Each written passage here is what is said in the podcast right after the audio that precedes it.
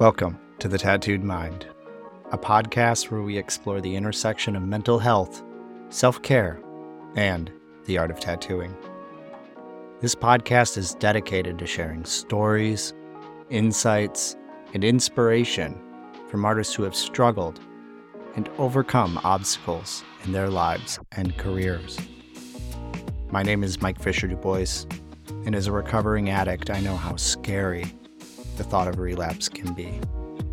The idea of putting in all that work only to have to start over.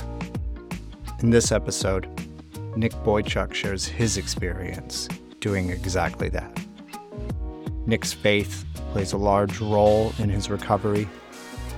I know sometimes hearing people talk about God and religion can turn off ears and hearts to the message beneath it.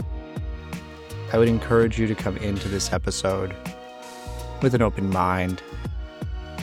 Find the stuff that works for you and leave the rest to him.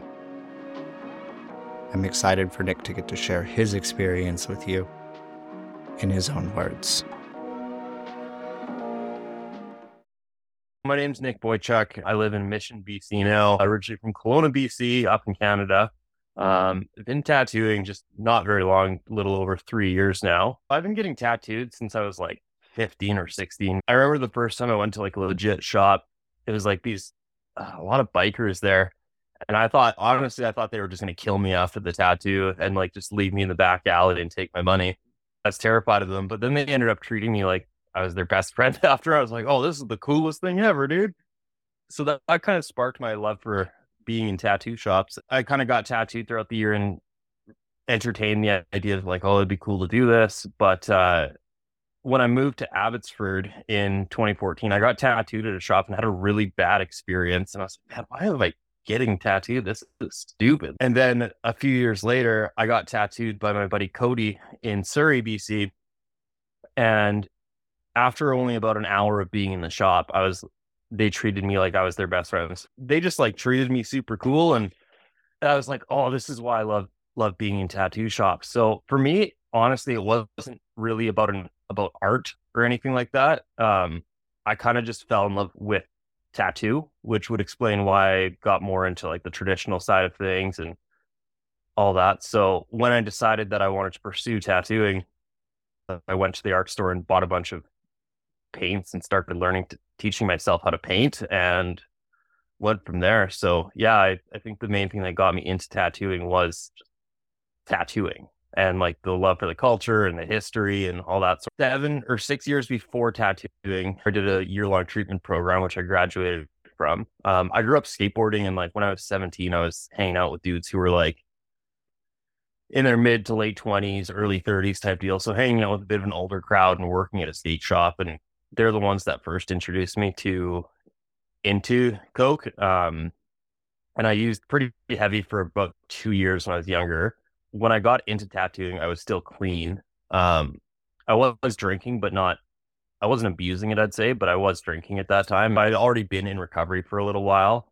I think once a lot of those issues came up, last year, I realized recently that I've dealt with really bad self-worth and abandonment issues all my life. And then also being ADHD, I'm more prone to being addicted to stimulants. So for me, it was like when my counselor thinks I went into a manic episode, but basically, yeah, I relapsed back in October after about 7 or 8 years in total. And the easiest way is to say it just made me feel normal, and it like took the weight off my shoulders. I felt like I couldn't operate without it, in essence. I think one of the hard things with tattooing is that it's very, on the surface level, it's high income and fast money. And so one of the hard things is when you're getting however much money a day, like, don't need to say a number, but like picking up an 8-ball a day doesn't seem that bad. And then honestly, there was just kind of this level of shame attached to it as well, especially being a newer tattooer. that I was like, man, I'm just destroying my career before it even starts. And of course, there's that shame cycle that goes on. And yeah, it's like I said, I think my counselor thinks I was in a bit of a manic episode. So I read this thing this morning, and it was like, we talked about how, like, this one guy was saying during his manic episode, like, he was in, like, always paranoid and, like, just, like, all over the place, but at the same time he was producing better work. And I kind of related to that, because I was thinking back, I'm like, yeah, like, I was, some of my best work was produced in those months, but it was out of this place of just absolute mental insanity. I'd say now, being fully sober and tattooing, I feel like I kind of have a bit of a better grasp on riding the rodeo bull of tattooing. If that makes sense. It feels more like riding a horse trot than it does like a kicking bull. Totally. Yeah. It's so easy to look at stuff you're doing and think, because, you know, you stayed up all night drawing and made a lot of stuff, that somehow it was like really good. You know, yeah, it's almost like we equate productivity with quality, and it's not always the case. Yeah, that was kind of a hard thing coming back. I kind of felt like my tattoos got worse for a bit, and I mean, I took 2 months off of tattooing, so there's a little bit of like wiggle room in there, but I noticed that like I had more attention to detail, but I seem to have like lost that hectic energy that was producing these designs, or like even certain cleanliness of tattoos. And that's kind of been a thing I've been struggling through. Like I've been more proud of my work ever, but at the same time, yeah, it's just been a weird process. But I think part of it is also not that I'm not basing my identity and my self-worth on my tattooing. Something that I've noticed with other guys is that when they first get clean, like your brain chemistry gets so thrown off, because our bodies adapt to having all these substances in us.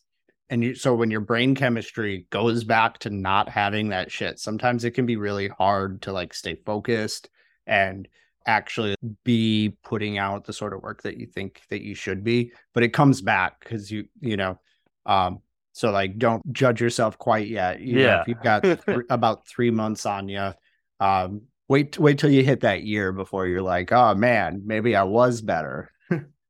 Yeah, totally. Yeah, and like I'm medicated for the first time in my life, which has been just a total godsend. I've been reading a lot into ADHD, and one thing I've learned is if you think of the output of like a normal person's brain, you would think of it like a garden hose with the tap turned on. And then what it's like for someone with ADHD, it's like having a fire hose, but then you like poke a bunch of holes in the fire hose. So it's this high pressure water coming out of a bigger faucet, but it's also spraying off in 10 different directions. So what being medicated, like properly medicated now, I should say, kind of feels like it closes off all those extra holes. So it is going out one output, but it also slows the water down a little bit. So it's kind of getting back to normal, whereas before I was self-medicating with alcohol and drugs, and it wasn't necessarily turning down the faucet. It was just pushing it in one direction, but it was just complete mania. It's so easy to think you've got like a handle on that stuff too. You're like, oh, I can do it. It's just like a little bit of blow here, and then some weed and some booze here. And if that doesn't work, I'll take a Xanax or whatever. And like, it's like sort of one of those things where when you start juggling so much, you can't do it, especially with an addict's brain, because we're always going to be like, well, that's not working quite well enough. I better try something a little bit more. Oh, exactly. I even noticed too, once I did start the medication, still held on to some of that thought process. At first, I was like, oh, if I have a big day come up, maybe I'll take two instead of one. So I'm like, okay, I have to like cut that snake off at the head right there. And like, I'm like, okay, doc, like give me blister packs or else I'm going to fall into the same trap as before. Like you hit the nail on the head with that. Like we're always trying to self-correct. Yeah. I can't be trusted with that shit personally. Weed's harmless for the most part, but I know like me personally, if I like decided, well, I can have like half an edible before bed, that'll help me sleep. Like, you know, I'm going to end up having like 6 edibles when I wake up in the morning, because I'm like, you know, oh, that felt good last night, it's going to feel great today. And it's just not something I can be trusted to do. It's like, once something feels good, you're like, well, if I triple that amount, that should feel really good. Like, yep, absolutely. So going back a little bit, another thing that you had talked about that was just like, I think is super important as tattooers is we so often wrap up all of our self-worth and our internal identity to the work that we're producing, and often not even the actual work itself, but how other people respond to that work. And you said you're trying really hard not to do that. Could you kind of describe some of that for us? I've had mentors warn me about this, is that like the last person you want to listen to is your clients, because they're going to be the first to pump your tires. And it's really nice that they want to show appreciation, but at the same time, it's like, respectfully, they don't really know what they're talking about. And in my town, I started off being kind of the only traditional tattooer there. The only guy who's like painting flash and like really like diving deep into that style of tattooing. So I built up a pretty good clientele pretty fast. But I was wrapping so much of my self-worth up in people being like, oh, you're the guy, you're the trad god. And I'm like, realistically, like I'm still a new tattooer. I'm lucky if I pull off a clean tattoo, and I haven't even seen most of my tattoos lived in long enough to know if I'm doing things that'll hold right. So I kind of let that get to me. And then one of the hard things is like, when you have all these people coming and validating you on a daily basis, it can build up your ego and your self-worth. And then you go about your day being like, yeah, my worth is based in this, in tattoo, instead of who I am as a person. And then say you have a bit of a miss on a tattoo, and you start deep spiraling because you're like, oh, I just screwed up a tattoo, or it's not where I want it to be. And then your whole self-worth is just destroyed for the week. Yeah. That can really lead us into some dangerous places where it's like, as of now, it's like, okay, maybe I haven't been as happy with some of the tattoos I've done. There's still that part of me that bases my worth there, but then I see them come back. I'm like, oh, you know what? That's like, it's actually like pretty good. Like that's not, I made that seem to be worse. And it's this weird sense of pride. We so often think that pride is like thinking highly of ourselves, but it's not. The opposite of pride isn't thinking less of yourself. It's thinking of yourself less. Maybe if I just take my eyes off myself, then this won't be such a problem. And like, one of the funny things, like even how tattooing's affected my relationships and stuff. And this is probably the best thing for me, but it's also really hard. Is like, one thing I appreciate so much about my wife is that she doesn't really care about tattoos. Like anytime I get tattooed, she's like, oh, sweet, good for you. Like, or if I like show her something, she's like, oh, like good job. Like, and it's not that she's not invested in what I'm passionate about, but she doesn't hold that same value that I hold to it. So for her, she doesn't see my value or my worth as a person in my tattooing. So she kind of just gets to see the ugly side of me, which is really good. And the number one person at calling me out or like course correcting me is her, because she can see through all the bullshit. Do you try to ever be like, what would my wife say about how I'm talking right now or how I'm thinking, you know, without like actually expressing it to her? Do you just use her as like a moral compass in the back of your head? Oh, totally. Like, yeah, like, yeah, it's funny. I even just saying like BS there, I'm like, oh, I know she's going to listen to this later and probably call me out on saying that, but it felt like the right word to use. But I totally do it with like when I'm with clients and stuff too. It's like, if I find myself starting to talk like a sailor, I'm like, oh, is this like the most edifying conversation? Would I be talking this way if my wife was around? On the topic of bad language, I'm a huge fan of curse words. And there's like study after study that actually shows that people come across as more trustworthy and empathetic if they are willing to curse around you. So don't put yourself completely off on it, especially with clients, because it can like subconsciously actually make them think that you are feeling their emotional and physical pain. Yeah, more. I think there's a balance with it, and I think there's a time and place for certain language. My first time through treatment, you were not allowed to swear at all there. Really? So they had a discipline program where every Tuesday or Wednesday you'd meet with the program director, and throughout the week, if you did something wrong, they would issue you like a behavior ticket. So if they caught you swearing, behavior ticket. And then when you meet up, you would get days of discipline, which is essentially being grounded at that place. So that, especially growing up a skateboarder, like that was probably one of the number one things I got called out for, is like always using foul language. But one of the program directors made a really good comment to me. He's like, so much more often than not, if we're swearing, it's because we don't know how to communicate what we're saying. And I'm like, oh, that makes sense. But on the other hand, there's, like you said, like sometimes that swear word is appropriate. Yeah. Like if you want to call something for what it is, or if you want to call out like a raw emotion, like there's a time and place for it. Yeah. I think more of the logic behind it is that when people hear that you're not filtering your talk, they are more likely to believe what you're saying, right? You know? Totally. So like if you never curse, they're like, oh, well, they're saying curse words in their head. They're just like stopping from saying it. So what else are they saying in their head that they're not saying? Yeah, that's a good point. I guess I've never had too much of a problem with oversharing. So people are like, are you sure you should be telling me this? I'm like, it makes us relatable. Like... Yep. No, absolutely. And that's like a super like big gift as a tattooer, right? Because we have to make quick friends with people and we have to get them to trust us. So.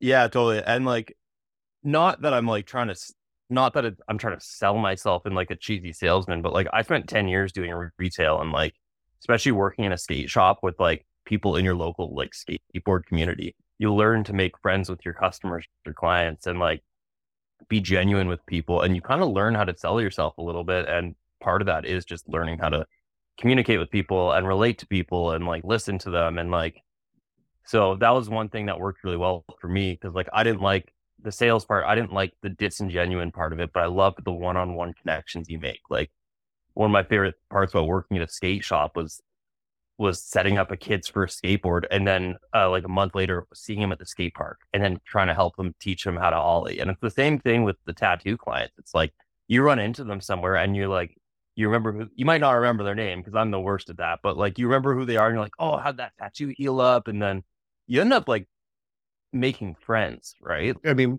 that's the idea, at least. You're making genuine connections with these people. You know, I mean, everything sales, and you see so many tattooers who are just these phenomenal artists, and then they just turn around and they act like a complete asshole.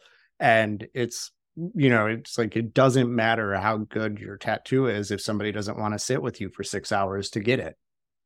I think tattooing is kind of half about the tattoo and the other half is about the experience. And like, I would even tie that back to like how I got into tattooing. Like I had that one bad tattoo experience. It felt like the guy brushed me off. He didn't really care. I asked him to draw me something, and then he showed me pictures off Pinterest. And he's like, which one do you want? I was like, man, this is kind of dumb. Like, why do people do this? But then I had an experience where I went and got tattooed, and the guy treated me like we went to high school together. And so did everyone in the shop. And I was like, oh, this is what tattoo is all about. Like, and you just get excited about it, right? That's one of the nice things then about like having like a really open and honest social media presence, which you do, you know, like when you went into rehab, you were like, hey guys, yeah. I got like some shit going on. I got to take care of this first, you know? And like, I think having that sort of communication with your clients in a big scale like that and potential future clients is sort of taking the place of that almost, because they get to know that you're a real person, you know, you're a family guy, you've got shit that you have to take care of, and you're willing to take care of it. That for me, like taking that time off, that was like one of the most humbling experiences, because I was already the low, but I was ready to get torn into and be like, and I had to message and be like, hey guys, I actually have to reschedule. I don't know how long I'm taking off. I could be as long as September, and like, I got to reschedule you. And unfortunately, and I know that this is me canceling, or this is me essentially breaking the contract of the deposit on my end. And I had to be honest and be like, honestly, I'm not in a position where I can pay back your deposit right now. I had no money. And I was expecting to get torn into. I was like, there's for sure going to be at least 3 people that sue me. And because I had a few people that had like $1,000 worth of gift cards down, and every single person except for one was like, dude, we will wait for you. Take your time. We appreciate you. And that just like floored me. I was like, wow. Like, and that like also made me feel like the importance of offering a genuine experience of getting tattooed was like, man, these people don't just want me for a tattoo. Like they actually care about me. Like having clients that actually care about you, like that just humbled me so deeply. Yeah. No, that's amazing, man. I had a similar experience when I was off for a month, and but I had no idea how long I would be off, and nobody caused a fit about it. And it's, like he said, humbling to know that we're cared about like that.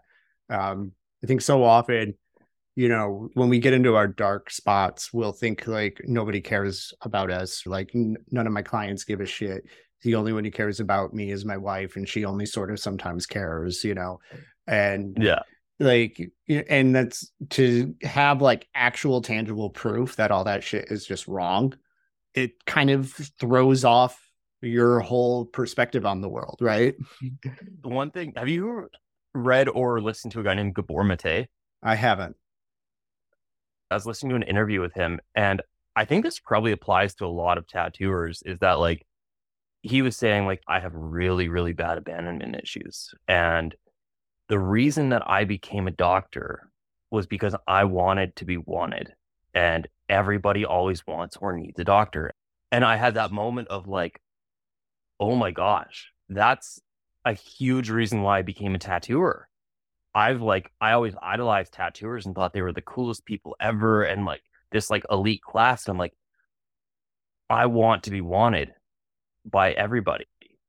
And like I got bullied super bad in high school, so now it's like there was this like feeling of like overcoming that, because the girls who rejected me are now asking me for tattoos, or the people who bullied me are like, oh dude, sick work, like I want to book in with you. And I'm like, finally, like my redemption. And that's where I was basing so much of my worth, of being like, okay, these people all hated me as just like normal Nick. But now that I can do this service, and I kind of developed this perverted idea in my mind that that's still how, that because of that, that's all my clients expected of me, is they just want a tattoo, and that it was super surface level like that. And when I had to go through that experience of messaging people and being brutally honest, being like, guys, I screwed up. Like, I need to go take care of myself. Like, I almost committed suicide last night. Like, I need to go take this time off. And they're like, when the overwhelming response is, dude, we care deeply about you. How can we help? And like, I had a lot of like clients offer help. My wife moved, because we moved back into my in-laws temporarily. And like, I had a lot of clients who were like, hey, like, can I buy a painting off you to support your family during this time? It really did bring me to my knees, that I'm like, oh man, like I've had this super shallow self-worth of thinking that I'm only as valuable as how good my tattoos are, but I've been missing the mark this whole time. We have a terrible view on our own lives. You know, just a terrible perspective. Like, we can't see shit through anything. And that sounds like what you're describing. It is so amazing when we find out that that's wrong. So You talked a couple times about how, what you used to see your self-worth as, and where you used to look for self-worth. Where do you try and find that now? So for me, like I'm Christian, and like I hold a lot of faith that my value is in who God says I am and who God created me to be. Kind of the cornerstone of my recovery was my Christian faith. And so one of the things that's helped me through that is that humans are only capable of having a subjective standard, whereas I believe God has an objective standard that can't be moved or changed with, like, it doesn't change with culture, it doesn't change with times. Whereas, as we can kind of see in culture in so many areas of life, like human morality of what's good and evil changes so fast. So I mentioned over our text how like the recovery group I'm part of, one of the big differences from like an NA or an AA and I guess I should also pretext this, since if there's people listening, that I don't want to sound like I'm trash talking AA or NA, because they obviously do great work, and the people that put the time and effort into there, like, nothing but respect. Like, but for me personally, I can't decide who I want God to be, because I can't trust myself.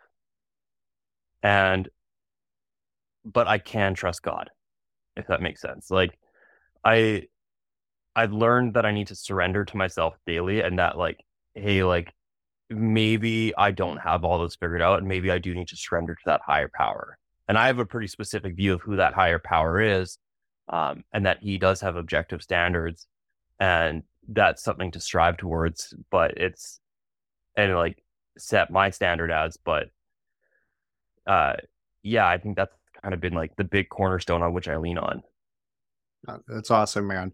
I'm a pretty religious guy too, so I follow that, and I told you that when we were texting the other day. I think for anyone listening to, the big thing to get out of that, besides, you know, kind of having a vision of what you want to be happening with your life, because that's really the big thing, is you need to have like something set, like, this is what I expect out of myself. And then you have to be okay when you don't quite get there, but you have to always be looking at that. But the other big thing to look at out of that is there are multiple approaches to recovery. You know, a lot of the time we get kind of shoved into, well, you got to do this AA box.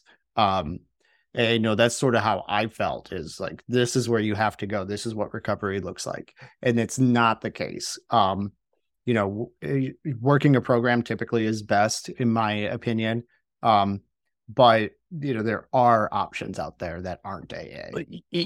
Yeah, exactly. And like, even the program I did, the treatments. So the treatment center I went to for the 6 weeks, I did a refresher program. It was the same program I completed back in 2014 or 2015, whichever year that was.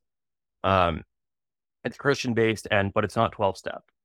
And I think that's a really important point you said, is like, I spent my 8 years of being in recovery, of being like, no, this is the way that you do it, because the success rates are so high. And like, I think one thing I've learned this time is that, like, recovery is a lot more dynamic than we want to make it out to be. I think as people who have struggled with addictions or whatever it may be, we want to have rigid rules and guidelines of like, nope, this is how you do it, and this is how it is. And we want that structure, because all we've experienced is chaos. But in reality, recovery is a dynamic thing. Like, the group I'm part of now, it is a 12-step based program. And like, one of the things I've had to kind of overcome mentally is be like, hey, like, okay, like, I kind of got back in the swing of things, but now I'm also going to restart, and like, I'm going to start working the steps. Like, even though like, I might not feel like I'm in a position where I need to, I'm like, okay, no, like, you need to have a more dynamic approach to this. And like, the group I've been a part of has just been fantastic. So yeah, it's not one size fits all when it comes to recovery.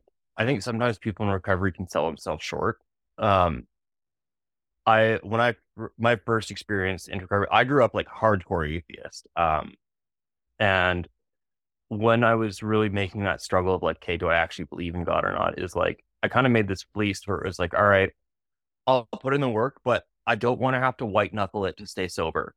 I don't want to be going week by week being like, oh, I really want to drink, or I really want a line right now. Like, I was like, I need to be free of this. And that's not to say that I can just go live willy-nilly and like be like, oh, I'll go to a bar and just not drink. Like, obviously there's still accountability stuff, but I'm like, there needs to be more than life than struggling to stay sober. And I've seen a lot of guys, and respect to them for being 20 years sober, and if that's what works, that works. But like, I've talked to them, and I'm like, man, like, it seems like you're still just like, all you want to do is drink, and you're just like denying this like surface level aspect. I'm like, I think we need to get to the core root of like, what caused us to want to drink, what caused us to want to use, right? And I think that's something we were talking about the other day, is like, yeah, my recovery group, I don't even say that like I struggle with Coke, because like, currently I don't. I'm not tempted to go get coke. I'm not tempted to go take out cash and go on an all-night bender or a week-long bender. The thought of it kind of reviles me. But I do struggle with self-worth and abandonment issues. So I'm like, okay, that's where, like, in my recovery, those are the root causes of, like, what's made me act in the way I've acted. It's not a quick step, but, like, I've started to, like, get that, like, understanding of, like, oh, like, this is how my brain is operating. This is why I want to do what I want to do, or why I have these inclinations, or why stimulants affect me the way that they do. So I think, and so when, like, you're like, okay, well, there's a recovery program where you don't take accountability for your wrong. I'm like, dude, if you can stay sober, like, that's great. Like, obviously, like, any sort of sobriety I support, but at the same time, I'm like, you're not going to get very far if you don't take accountability. Yeah, absolutely. I agree with you. I think that the most important thing is for someone who is struggling, who knows they're struggling, is to take and make the effort to get better. But I've always felt like an important part of that is the acknowledgement that you are the one who is making things worse, you know? Like, and for me, I was so disconnected from any sense of higher purpose outside of tattooing. It's so funny because, like, tattooing in many ways saved my life. Like, the fact that I was about to lose a job tattooing was why I, like, actually quit for the last time.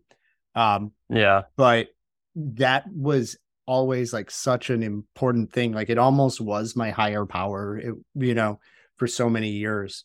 And that was so misplaced because I was forgetting about my community. I was forgetting about my wife. I was just putting all these other things in not the important order that they should go in life. Yeah. It's funny. Like, when I was in treatment, I think everyone can kind of do this, but, like, I was like, okay, like, I have a priority ladder, and at the top of that priority ladder, there's God, and then I prioritize family, and then I prioritize work, and then hobbies and stuff like that. And then I heard this person kind of break apart that thought statement where they're like, well, no, because in you saying, like, okay, first God, for then whatever, or then family, and then work, you're separating them from each other. So it's like, what if you viewed all of those through the lens of prioritizing God, and, like, he will take care of managing that for you. And that's one thing I've noticed is, like, I'm able to set a lot healthier boundaries with work because I want to be a God honoring husband and dad. So, and it's brought me closer to my family. I felt more fulfillment in all those areas of being, like, I feel more fulfilled as a husband and a dad. And, like, I have a great relationship with my wife and kids. And, like, it's awesome that my kids are, like, want to play with me and, like, all this. And then even with work, like, because I'm approaching work through the filter of God first, I'm not basing my identity in or my worth in my work, which has made me more fulfilled at work. So it's kind of like this backhanded thing where it's like, or like this, like, reverse Uno card thing where, like, you surrender everything, but then and it's hard to give up those things. But once you surrender those things to God, God will give you them back in a good way, in a healthy way that helps you manage everything. Because, like, I learned from before, like, I can't manage any of that. Like, right before I went into treatment, like, I was working 10 to 14 hour days, and I was taking home more cash than I've ever seen in my lifetime. But I wasn't able to manage a work home life on my own. I wasn't able to manage my own mental health on my own. Like, I couldn't do anything on my own. It all just, like, came apart.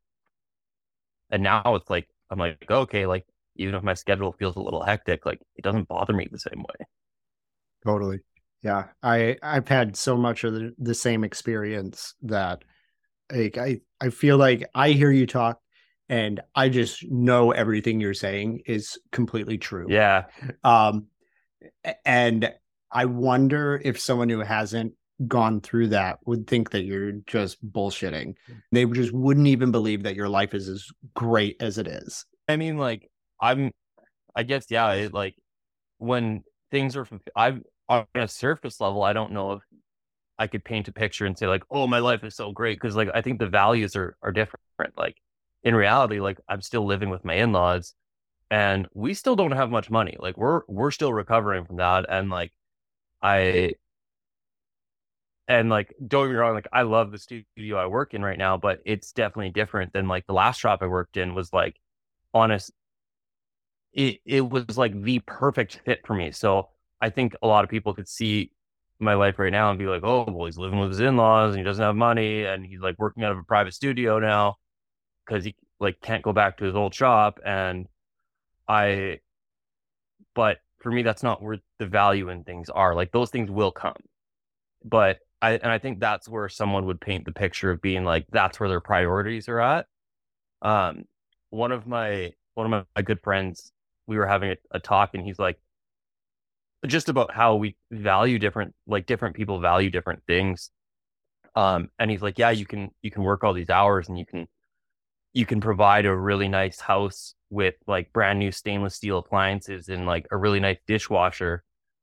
But at the end of the day, if you're not home with your kids probably would have just rather lived in a rental and spent the time hand washing dishes with you. That would have proved of more value.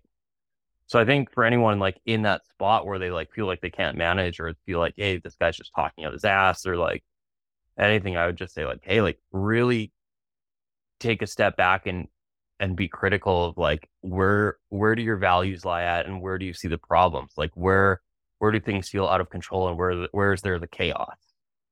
Right? It's well said, man. Super well said. So can I ask you, You talk about God and where that kind of puts you in, or where he puts you in life and how that has sort of shaped your whole recovery, and not just your recovery, but how you just behave day to day.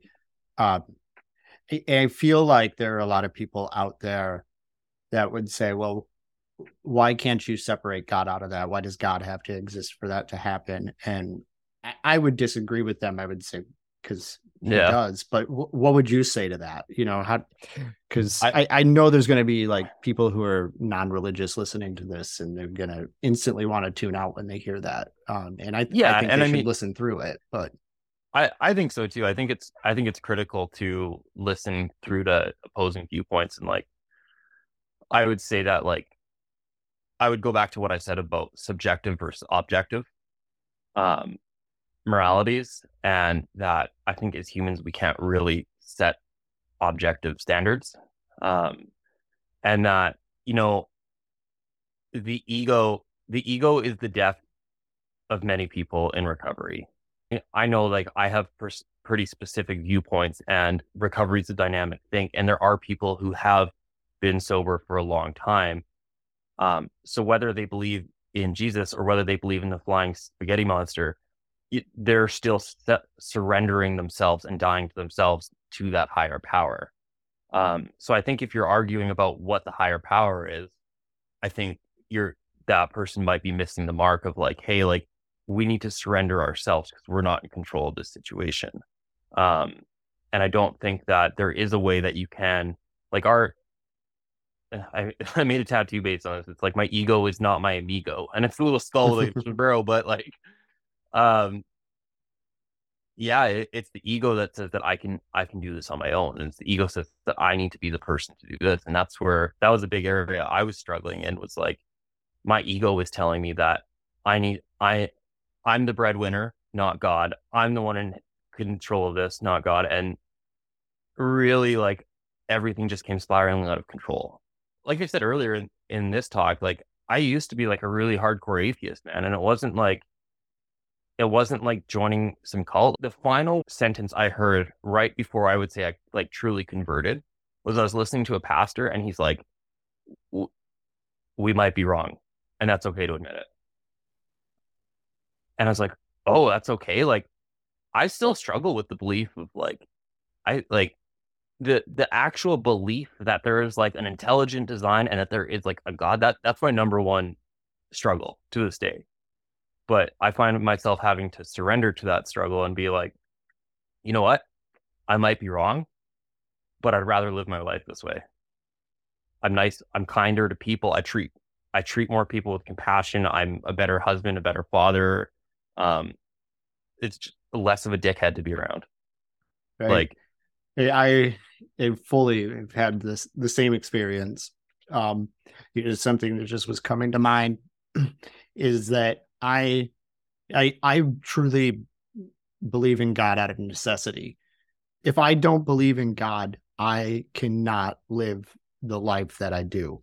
And my life is markedly better while acting as if God is real and Christ is Savior. And, that's all the proof I need.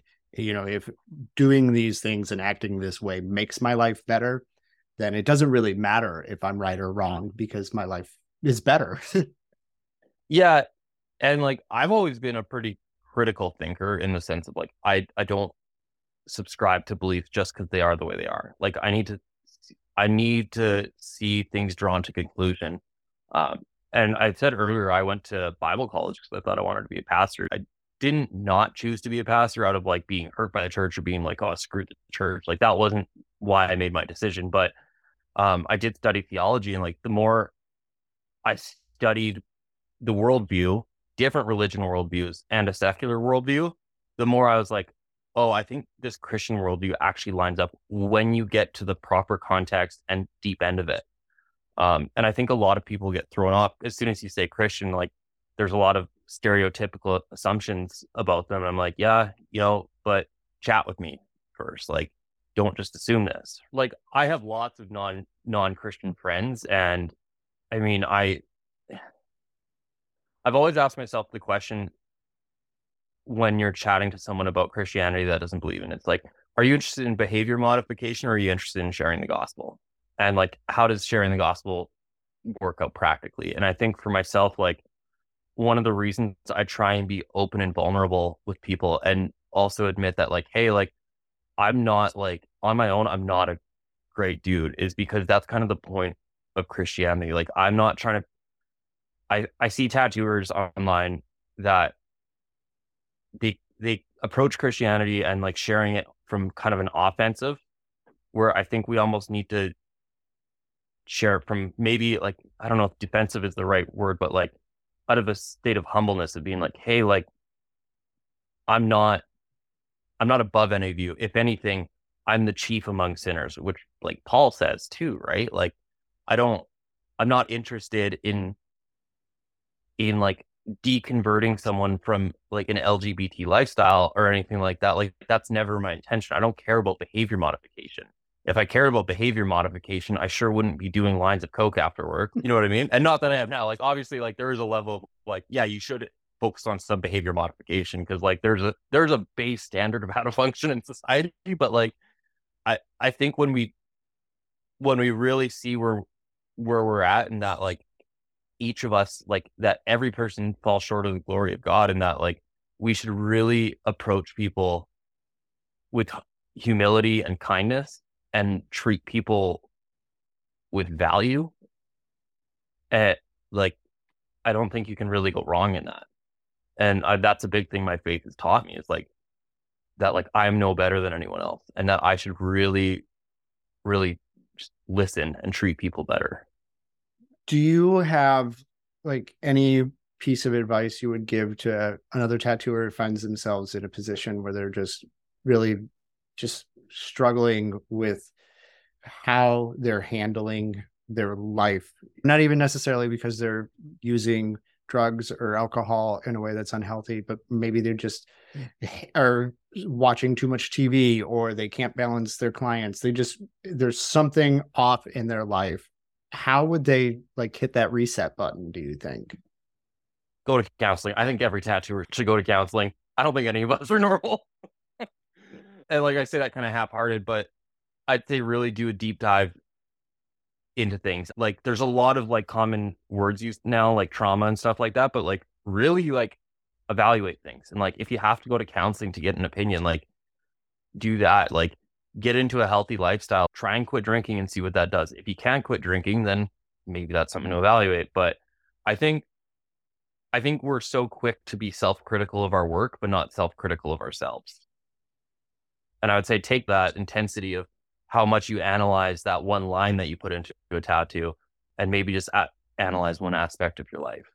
And if you can put some control in it, like read a book, develop healthy habits. Like if you can figure out what works for you, I find for myself having a consistent routine is the best thing I can do for my mental health. But also figure out how to navigate it when you don't I don't know. I think that would be the number one thing though. I think being in tattooing for as short as I have been, and also having had such a wild ride and still barely being on the outside of coming into some sustainability, I don't want to sound like I have it all together or that my word holds too much weight, but I would just say, yeah, try and be self-critical in the way that you're critical about your tattoos. Like that. How do people find you if they want to get tattooed, if they want to see your work, buy a painting? Yeah. I'm on Instagram. I'm just Nick Boyczuk Tattoo. That's usually the easiest way. And hopefully you have my name spelt up on the podcast thing. It's my last name spelt a little weird. It's Boyzuk. If you are in Canada and want to book, I mean, if you're in the States too and want to travel, sweet, that's awesome. But there's probably better tattooers to go to.